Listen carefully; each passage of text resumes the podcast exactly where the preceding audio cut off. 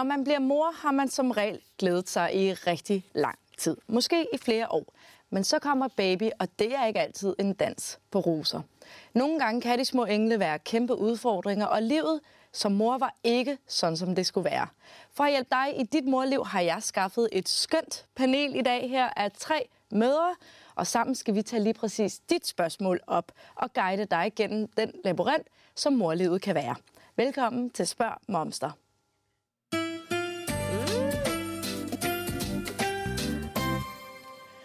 Og lad mig så præsentere mit panel i dag. Anne, du er mor øh, til tre børn og har været hjemmegående husmor i Schweiz i 16 år. Ja. Nu er du tilbage i Danmark, og du er også tilbage på arbejdsmarkedet. Mm. Hvordan har det her øh, store dobbeltskift været for dig? Jamen, det har faktisk været rart, for jeg synes, at øh, 16 år, hvor man har været fuldtidsmor, øh, det, var, det var lang tid. Men det var også øh, et privilegium, vil jeg sige. Øh, I Schweiz, der bruger man ikke børnehaver, og skolerne lukker til middag og sender børnene hjem, så man har børn hele tiden. Og nu er det et helt andet liv, du er gået i gang med. Ja. Rigtig spændende. Johanne, du har en fireårig pige, og jeg ved, at når I er sammen, så spiller I rigtig mange spil. Ja. Og tit lader du hende vinde over dig. Mm, det, altså, det sker indimellem, eller hende vinde, men med tiden er hun faktisk blevet så god, at det er der ikke så meget grund til. At hun rent faktisk vinder. Hun, hun er meget, meget skarp. Men øh, nogle gange har man sådan lavet hende øh, lige finde et stik, selvom man selv har set det først, for lidt at holde hende til ilden og sætte gang i den her konkurrence. Men øh, jeg lader hende også tabe. Det lyder godt. Simone, du har tre drenge, og den sidste, han er lige ankommet her for et par måneder siden. Bliver det nemmere med det tredje barn? Ja, altså jeg vil sige, jeg synes, man bliver mere afslappet omkring nogle ting. Man lærer at takle babygråd lidt bedre, man lærer at takle søvnløse nætter lidt bedre, man er, man er lidt mere afslappet omkring det. Også den her dårlige samvittighed over ikke altid at slå til, den, den synes jeg især, man oplever, som, øh, når man får barn nummer to. Og at så kommer der den her dårlige samvittighed over for det første barn. Mm. Det synes jeg, det, den har man ikke på samme måde tredje gang, så man bliver sådan meget mere afslappet i sin rolle. Det lyder bare super lækkert. Tusind tak, fordi jeg er her i dag. Jeg har jo trævlet internettet for at finde spørgsmål fra fortvivlede forældre, og så har jeg udvalgt nogle stykker i dag, som jeg synes, vi skal gennemgå. Hvis vi kaster os over spørgsmål 1. Min søn er to måneder gammel, og jeg føler mig som en dårlig mor, når jeg er til sociale arrangementer med ham. Forleden fik jeg serveret en sodavand, men i virkeligheden havde jeg faktisk lyst til en øl. Det turde jeg ikke nævne, for jeg føler ofte, at jeg skal leve op til et billede af at være en god mor. Og hun drikker ikke, hun tager barnet op på de rette tidspunkter, også selvom far er lige ved siden af. Det er nemt for mig at ryge i kategorien dårlig mor, men ikke for far. Hvordan slipper jeg for denne følelse? Først og fremmest, er det her noget, I kan genkende? Anne, har du prøvet at stå i sådan en situation, hvor du har tænkt, uh, nu gør jeg noget, som jeg måske ikke burde gøre som mor? Altså, jeg havde det især ved det første barn. Øhm, og der er et stort pres på øh, i forhold til, at der er rigtig mange ting, man skal leve op til. Ikke? Man har læst en masse blade, og, og sådan er en perfekt mor, ikke? Og så kan, det kan ingen være, så man føler sig altid lidt uperfekt, eller meget uperfekt og dårlig samvittighed. Øhm, så ja, det kan jeg godt. Det Du kender det godt. Ja. Johanne?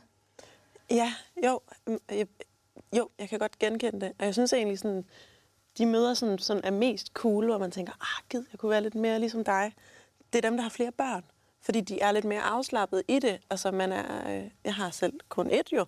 Så øh, jeg kan sagtens genkende det her med, at man er meget anspændt og meget sådan, åh oh, nej, hvad nu hvis baby begynder at græde, og hvordan ser andre, tænker de noget om mig og sådan noget. Øh, jo, men øh, jeg tror, det er noget, der, der kommer med tiden, at man bliver lidt mere cool omkring det, og siger, hm, far tager, han stopper lige om lidt, eller baby tager, eller at man er lidt mere rolig, også omkring at være ude, som kan være lidt presset, ikke? Ja, for vi kender jo alle det til, hvis man er til sociale arrangementer, og barnet græder, og man er sådan lidt, man vil jo gerne måske lige lade det, man nu har sagt, synke ind, og, og, og ikke tage barnet med det samme, men så samtidig vil man heller ikke have at folk omkring en, tror at man svigter det her barn. Mm. Så man står sådan lidt i sådan en situation, og ved ikke, om man skal varetage sine ønsker, eller omgivelserne, ikke? I virkeligheden så er det også sådan lidt sådan et virkelighedstjek, synes jeg, når man får det første barn, for man har alle de her forestillinger om, sådan skal man være som mor, og sådan gør man, og man har set alle andre have børn, og man har, en, man har jo nogle idéer om til, hvordan det er at blive mor, og hvad det er det rigtige at gøre. Og det bliver sådan lidt sådan et virkelighedstjek med det første barn, for man kan ikke leve op til alt det, man selv har gået og sagt, og til alt det, man har troet. Og hvornår er det så med, med, med jer to, som har tre børn nu? Hvorn- Hvornår er det så, det begynder at blive lidt mere realistisk omkring det? Og hvornår begynder man at blive lidt mere ligeglad med, hvad folk tænker? Altså, jeg tror, jeg tror øhm, rigtig ligeglad blev jeg først ved tredje barn. Ja. Øh, Altså rigtig, rigtig ligeglad. ja, hvor jeg tænkte, ved hvad, de andre de har også overlevet. Det gør den næste også, ikke? Ja. så, øhm, nej, jeg, jeg vil råde hende til at snuppe den øl, i stedet for at sidde og, og drikke dansk vand. Øhm, og så slappe af og hygge sig i det, fordi en, en glad mor er også en god mor. Mm. Øhm, så det er mit råd til hende. Men er der nogle møder, som bare generelt er mere anspændt omkring morrollen end andre, tænker I? Ja, jeg tænker, at der er nogen, der hviler knap så meget i sig selv, som altså, det er der jo. Det er jo meget forskelligt, hvordan man altså, er i det at være mor. Nogle hviler mere i det, end andre gør, og nogle øh, tænker mere på omgivelserne og hvad de tror med en, Ja. og synes om en, end andre gør. Ja, jeg tror virkelig, der er nogen, der øh, bekymrer sig og tænker meget over, hvad, øh, hvad de andre tænker om en, og hvordan man fremstår. Og sådan. Men jeg kan da også godt huske det. Jeg tog da også øh, det pæneste legetøj med, når jeg skulle på café, og gav da ikke det grimmeste sæt på, når vi skulle ud, fordi jeg ville da gerne have folk tænkt, hun er tjekket, hun har styr på det. Sådan ser det ud hele tiden, hvor man er sådan, nej, snydt. Derhjemme er det rod, og derhjemme er det øh, ukoordineret, det grimme tøj, ikke? Men Hvorfor tror du, man har det sådan? Hvorfor har man det behov, tænker du? Fordi der er så meget, det er sådan lidt en, en når man bliver mor, der kan godt være lidt en stemning af kaos. Det er helt, øh, første gang i hvert fald, det er helt nyt.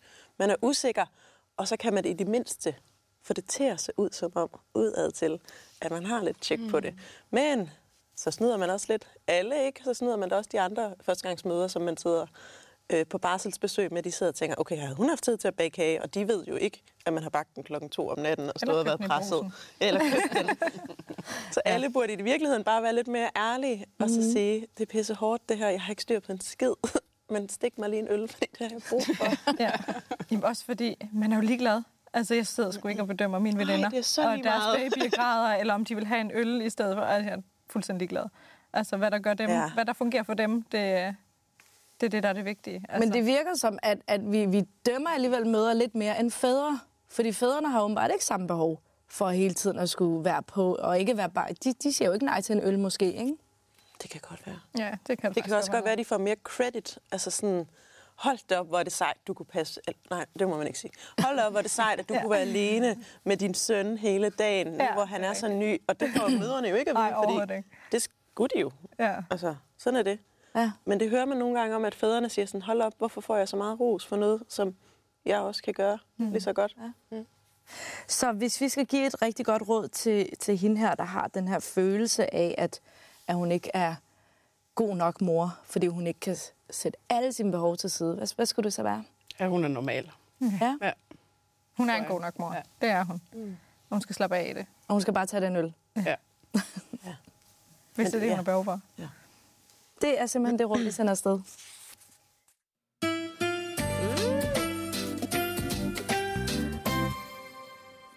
Så er vi nået til næste spørgsmål, som, øh, som kommer fra en kvinde, der skriver.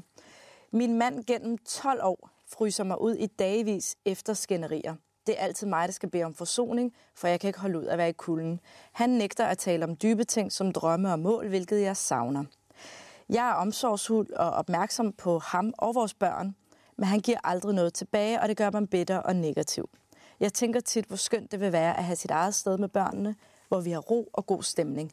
Men jeg bliver for børnenes skyld, så de kan få en usplittet barndom. Hvad skal jeg gøre for at overleve dette forhold?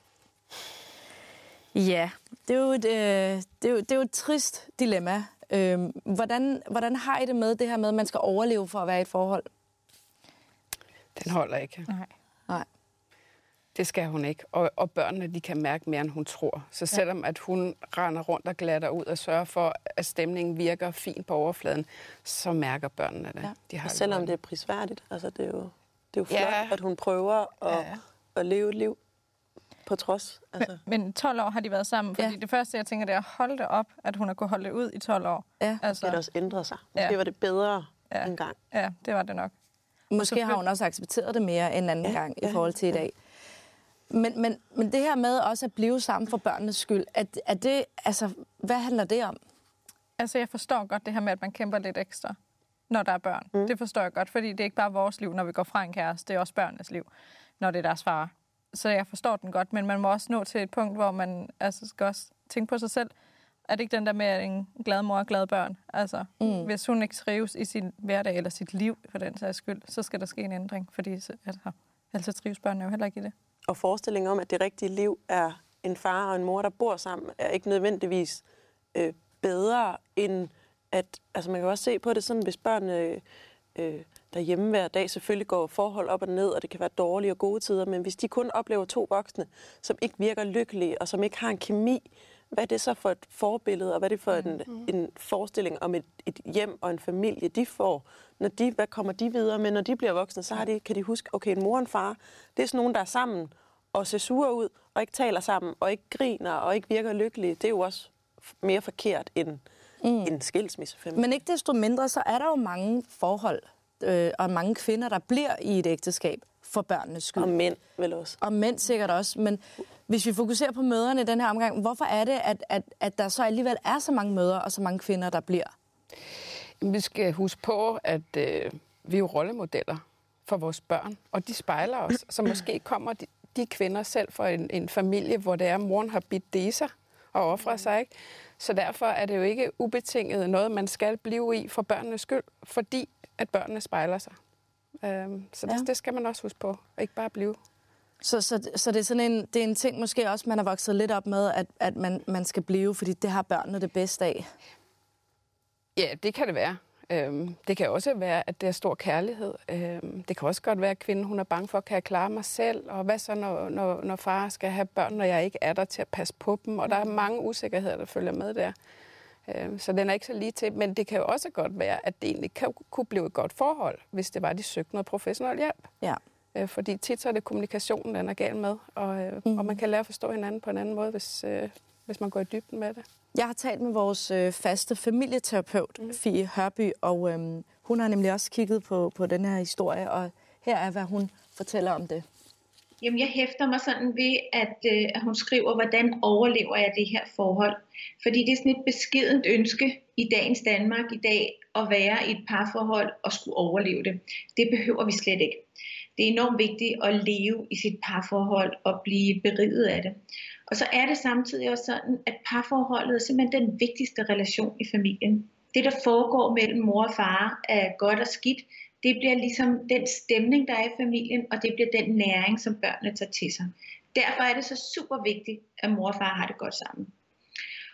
Og øh, de fleste af os ved godt, at vi ikke kan lave andre om. Så den her mand, han er ikke sådan lige at lave om, og det har hun også erkendt, lyder det som om.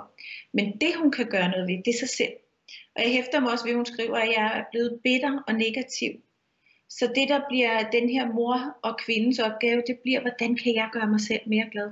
Hvordan kan jeg få noget mere øh, livskraft og vitalitet ind i mit liv, så mit fokus ikke kun bliver på, hvordan jeg gør min mand og mine børn glade. Fordi på den måde, så bliver hun så selvudslættende og slet ikke til at få øje på. Og i og med også, hvad der gør hende glad, der tænker jeg også, at det bliver vigtigt at sige til hendes mand, jeg har brug for at tale om min drømme. Og jeg kan ikke holde ud, at du går og fryser mig ud, uden at kritisere ham eller bebrejde ham, men sige noget om sig selv og sige, hvad hun trænger til og hvad hun har behov for. Ja, som vi kan høre, så er der et stort problem i det her ægteskab, men det tyder også på, at hun ikke har været særlig god til at udtrykke sine ønsker og sine behov. Jeg tænker, det handler lidt det om være? det her med, at man er rigtig god til at tilsidesætte sig selv som mor. Ikke? At vi tilsidesætter os selv for, at børnene har det godt. Og det er lidt misforstået det her, for det er lidt en bjørnetjeneste. Fordi altså, det kommer ikke nogen til gode, som vi også hører at det er jo, børnene spejler sig i deres relation. Men hvorfor tror du, man gør det som mor? Hvorfor har man sådan en tendens til at sætte sin egen behov til side? Jamen, jeg tror simpelthen bare, det er misforstået øh, omkring, at vi vil gerne have, at børnene har det godt, og de har det godt, hvis mor og far er sammen. Mm. Selvom det ikke nødvendigvis er mm. realiteten. Men det er også ekstremt svært at finde den her grænse for, hvornår er det mit behov, hvornår skal jeg, mm. altså, hvornår skal jeg varetage mine behov, hvornår skal jeg varetage børnenes behov. Hvordan navigerer man rundt i det? Jeg, jeg tror allerede, når hun kan mærke, at hun er blevet bitter, øhm, så varetager hun heller ikke børnenes behov mere. Mm-hmm. fordi de, de lider også under, øh, under hendes sorg, som det mm. egentlig er, ikke, når hun render rundt og er bitter på øh, hendes skæbne. Ikke? Så. Hvad ville du gøre, hvis det var en veninde, der sad og fortalte det her til dig? Hvad ville du råde hende til? Øhm, jeg tror, jeg vil øh, bruge lidt af mine egne erfaringer, fordi jeg ved selv, at det kan være øhm, alternativt til at skulle leve i det her, kan være enormt svært, fordi det er uforudsigeligt. Man tænker, hvordan klarer jeg det økonomisk? Så småt som sådan, hvem kan flytte flyttekasserne, hvis vi så flyttede, og hvor skulle børnene bo, og hvordan med skole, og alt det der, det er, sådan, øh, det er noget, som er i baghovedet, som egentlig er sådan en lille detalje. Det skal man nok finde ud af. Og det skal vi nok klare. Men øh, man skal jo gå op med sig selv, om man er lykkelig. Og hvis han ikke vil arbejde sig hen mod det, hvis der er nul kommunikation, ikke fordi vi skal ændre på ham, fordi det kan man jo ikke, som, øh, som hun sagde. Øh, men, men hvis den bare er lukket, så må man sgu også måske erkende, at så, så er nok nok. Ja. Altså, så, øh, det er jo også hendes liv, og hun har jo også krav på at være lykkelig. Mm. Øh, og hvis hun, øh, hun har brug for noget andet og noget mere, og han ikke kan give det, så er det næsten bare at komme væk. Fordi ja. det vil være bedst for alle. Er det det, vi bliver lidt enige om? Ej, jeg, jeg, jeg synes, at de skal søge noget hjælp, ikke? Fordi ja. jeg kan jo også godt Ja. sige, at hans, hans måde at blive kold øh, på, er jo også en masse følelser, han prøver at beskytte, så han har det også skidt, ikke? Nu hører det vi fra hendes side, men jeg synes, inden at hun slipper det hele, prøv at søge noget hjælp, og Ja. hvis det er, at det ikke dur, Men hvis han nægter at, at få hjælp? ja, så er alternativet, at hun måske prøver at få noget hjælp først selv, og så tager en Ja. ja. beslutning. Okay. Er du også enig i det? Ja, men jamen, jeg kan heller ikke lade mig tænke på, at der er selvfølgelig al den her tryghedsfaktor i, øh, at man er sammen, og det kan godt virke enormt overskueligt at gå fra den her mand, fordi det er sgu egentlig meget rart at have en hjælpende hånd, og pludselig virker det super svært både at navigere madpakker og arbejde og institutioner. Mm. Øh, men jeg synes også, det er rigtig vigtigt, at man mærker i sig selv, fordi man skylder sig selv at være lykkelig. Vi har kun det her ene liv. Ja. Så det her med at gå og vente på, at nu må hun være lykkelig, den synes jeg ikke, den holder. Så Du skal ikke vente. Og man hører jo også om flere og flere, der bliver skilt, når de er de her 40-50, og nogen ser det som en negativ rate, men omvendt, det er også helt fantastisk, at generationen af vores forældre kan blive skilt, hvis de står i et ægteskab, hvor de ikke er lykkelige, så må man også tænke, jeg har stadig mange år endnu, jeg skal Ja. sgu ikke øh, leve et dårligt liv. Nej. Ja, det bliver det råd, vi sender afsted.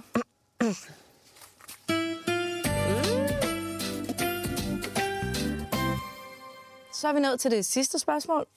Det handler om øh, en, øh, en veninde. Der er en mor, der skriver ind her, at en af mine veninder har i frustration over samvær med sin eks lagt et Facebook-opslag op, hvor eksen ikke omtales i særlig pæne vendinger. Men det er jo kun hendes egen version, øh, og ikke hans. Mange kommenterer sig vredt om den her eks, og bølgerne går højt. Jeg sidder tilbage og tænker, hvorfor smider man så mange detaljer op offentligt? Er der ingen, der tænker på barnet, som en dag også får Facebook og kan læse det hele? Eller er det måske meget normalt at svine sin eks til på nettet? Nej, Hvad siger I til det? Hvad siger du, Simone? Jeg synes, det er super dårlig stil. Jeg kan Ja. slet ikke forstå, at... øh, For, for det kan godt være, at hun er frustreret, og det er helt okay, at hun er det. Det er jo slet ikke det. Men at man sidder og sviner den anden til, det synes jeg sgu egentlig bare, det, øh, altså, det kommer tilbage igen. Jeg synes, det viser noget om personen i stedet for, at man sidder og sviner. Altså, Åh, men jeg kan, godt, jeg kan godt forstå det. Altså, det vil være, men det er lidt ligesom at skulle sidde her. Prøv, hvis du skal prutte, så prøv at holde den inden, og så vent til du er alene. altså, det, det, det, jeg, jo, det er bare noget om 10 år, når de er på Facebook, hvis man kan, overhovedet kan scrolle så langt tilbage. Det ved jeg ikke. Men det er mere det her med, det gør man sgu ikke. nej. Ja. Altså, vi kan være enige om, at, at mænd og os, os kvinder, det, det, man kan, de kan fandme dumme sig, dumme sig, og man kan være bitter og sur. But don't put it on the internet. Altså, Nej. det er fandme dårligt. Jeg, stil. ja, det siger bare mere om en selv. Det synes Ja. ja. jeg virkelig. Ja. Det, Og så giver man også lov til, at øh, han øh, laver nogle knep, som fandme heller ikke er i orden. Nej. Ja, det kommer tilbage den anden vej. Så. Ja, ja. Hvad siger du til det, Anne? Jamen, jeg synes, det er skrækkeligt. øh, og jeg siger, hvis der er en ting, man skal gøre, så er det øh, at tale pænt om sin eks. Øh, lige meget, hvad der er sket. Øh, fordi det kommer tilbage. Mm. Og også, så hun kunne godt sige til hendes veninde, at veninderne sidder jo faktisk også og bliver lidt utryg, hvis, hvis hun kan finde på at svine ham til. Kan hun så også finde på at svine dem til, hvis, hvis hun bliver sur på dem. Mm. Så, og det er jo fordi, at hun er ked af det, at hun har behov for at Ja, svine ham til. Ja, for jeg skulle til at spørge, hvad er det, hvad er det der... Altså, hvis vi alle sammen kan blive enige om, at det er dårlig stil, mm. og at man ikke bør gøre det. Mm. Hvad er det så, der kan få en kvinde til at gøre det her? Jamen, det handler alt sammen om følelser, ikke? Sårede følelser især. Og det er, det er jo nærmest at udpænde sin egen, øh, sit eget sårede hjerte og blive nødt til at tale dårligt om andre. Øh, lige meget, hvad der er sket. Mm. Øh, så derfor så vil jeg som veninde lige sige til en, lad være med det. Ja, en ting er, at man har brug for at komme ud med det, mm. men man har også brug for, at andre siger, ej, det kan jeg godt se, hold kæft for en røvhul, ej, hvor er det synd for dig. Og, Ja, ja. altså, man har brug for den der sådan, opbakning i, at andre også kan se det. Men bare ikke fra hele Facebook. Mm. altså, men jo, det har man. Og selvfølgelig kan de... Vi kan jo alle sammen være dumt svin indimellem. Ja. Det er jo slet ikke det. Og det kan være rart lige at få den der fra veninderne. Ja, men du får fandme ret, og, og, det er slet ikke det. Men på Facebook, det synes jeg, det er lige... Men har I nogensinde skrevet et opslag på Facebook, hvor nogen efterfølgende har skrevet til jer og sagt, eller på Instagram eller noget andet, at, at uh, der blev I sgu lidt for detaljeret, eller det var lidt for, for meget information? Nej, overhovedet ikke. Jeg tror, folk de slupper det i sig. Der sidder der helt sikkert nogen, der spiser ikke? popcorn, mens de læser den der tråd der med, Ja. hvordan han bliver svin til. Ja. Men det rigtigt, man har, tænkt det om andre, Johanne. Det har man nemlig, fordi jeg har da også prøvet ja. nogle gange på Facebook at læse opslag fra folk, hvor jeg tænker, wow, det blev rimelig personligt og meget privat. Ja. Øhm, og, og hvad, altså, sidder man så netop bare og, og læser det og spiser popcorn? Det er der eller? helt sikkert nogen, der gør. De synes, det er super underholdning. Nogen. Ja. opdatere, opdatere, opdatere. Men så, så ingen af jer har nogensinde prøvet at skrive et opslag, hvor nogle af jeres rigtig tætte skrev til jer, for lige det fjernet? Nej. Altså, hvor I så har fjernet? Nej, der er aldrig noget, I har... Så måske, men så har man ikke trykket udgiv. Altså, jeg kan godt Okay. se det rare i at skrive det. Mm. Men, øh, men nej, nej, nej, nej, nej. Åh, man kunne lige forestille Ja, sig, okay, over at øh, jamen, han vil læse det, og vi kan være enige om, at der kan være mange gode grunde til at skrive det. Og øh, mm, jeg kan næsten også sige, at øh, der måske grunde nok til at lave et opslag, men øh, stadig, øh, hun burde måske bare...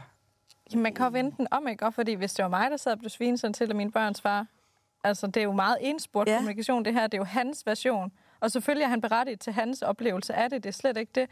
Men jeg ville da være super ked af det. Jo, jo, men hvis det var min børns far, der sad og gjorde sådan noget mod mig, altså, så ville det jo være hans oplevelse af, hvordan jeg er. Og det kan helt sikkert være, det er rigtigt, at han oplever mig sådan. Men jeg vil være er rigtig ked. Men hvordan er det? Altså, I to, øh, Simone og Johanne, I har jo blogs. Ja. ja. Ja. Og I har også begge to været igennem øh, skilsmisser. Eller ja. hvor jeg er gået fra børnenes far. Ja. Har I nogensinde stået i en situation, hvor I tænker, ej, nu har jeg lyst til at udgive et indlæg, hvor jeg bare sviner ham til? Altså, det, sådan har jeg aldrig... Eller... 1, 2, 3, nej! Øh, jo, altså, det er jo slet ikke... Du har overvejet det. Nej, men jeg synes jo, man kommer i nogle situationer, hvor man, altså, man kan fandme være presset. Det er jo slet ikke det. Nej. Øh, men jeg, har ikke, jeg synes ikke, jeg har gjort det i hvert fald, hvor jeg har svinet ham til. Man har åbnet lidt op, fordi man jo netop har en blog, så man har prøvet lidt at åbne op. Hvad, hvad sker der, når en familie går fra hinanden, og hvordan oplever vi det? Og noget mm. kan være enormt betændt, og det er også værd at fortælle om, at det, ikke- at, at det har vi også oplevet, at det har været rigtig svært at samarbejde i starten. Men det bliver på sådan et niveau. Det bliver jo ikke, han gjorde sådan og sådan og sådan. Og, Nej, det er det. Og man har måske lyst, man har lyst og behov for at fortælle omverdenen, hvad man gennemgår. Men måske skulle man så prøve at gøre det på en måde, hvor man ikke, altså måske en lidt mere diplomatisk måde, ikke? Mm. Ja. Er det det, vi er ude i? Mm. Ja. Så hvis vi skal give hende et råd, så er det, at sige skal hun sige til sin veninde, at hun skal stoppe med det her? Kan man også godt tillade sig det? Det tror jeg rigtig godt, fordi ellers så stopper hun ikke at reflektere. Hvis hun kun får alle de der rygklap, nej, hvor han lyder som en dum svin, Ja. ja. øhm, så fortsætter hun jo. Ikke? Men hvis der er en, der siger, ved du hvad, jeg synes faktisk, at, at det er pinligt på din vej, øh, fordi mm. du er egentlig en sød pige, og det kan man ikke se. Så vil lige gøre det, hvis jeres veninde skrev sådan et opslag, vil, vil, lige, vil lige tage røret og så sige, få det fjernet? Ja. Ja. Lige ture det? Altså, Ja. at det er ikke en... Øh, Nej. Og det, er Det kan en man god godt veninde, tillade en sig. god veninde Ja. hjælper. så er man faktisk en god Ja. veninde, hvis Ja. man gør det. Mm. Jeg synes, det er rigtig fint at sige, at det er faktisk pinligt for dig. Og så luft ud over for mig i stedet for. Brug mig. Ja. I stedet for. Ja, lige for den med, at så kan du bruge mig i stedet. Ja. Mm. Det bliver det råd, vi sender afsted, og det bliver også simpelthen det sidste ord for i dag. Tak fordi I kom, og øh, tak fordi I derhjemme har set med. Jeg håber, at vi kunne bidrage en lille smule til at gøre din hverdag bare lidt nemmere. Har du selv spørgsmål, som du ønsker svar på her fra panelet, så kan du altid sende det ind til os på infosnabelagmomster.dk eller finde os på Facebook, hvor vi hedder Spørg Momster. Tak for i dag.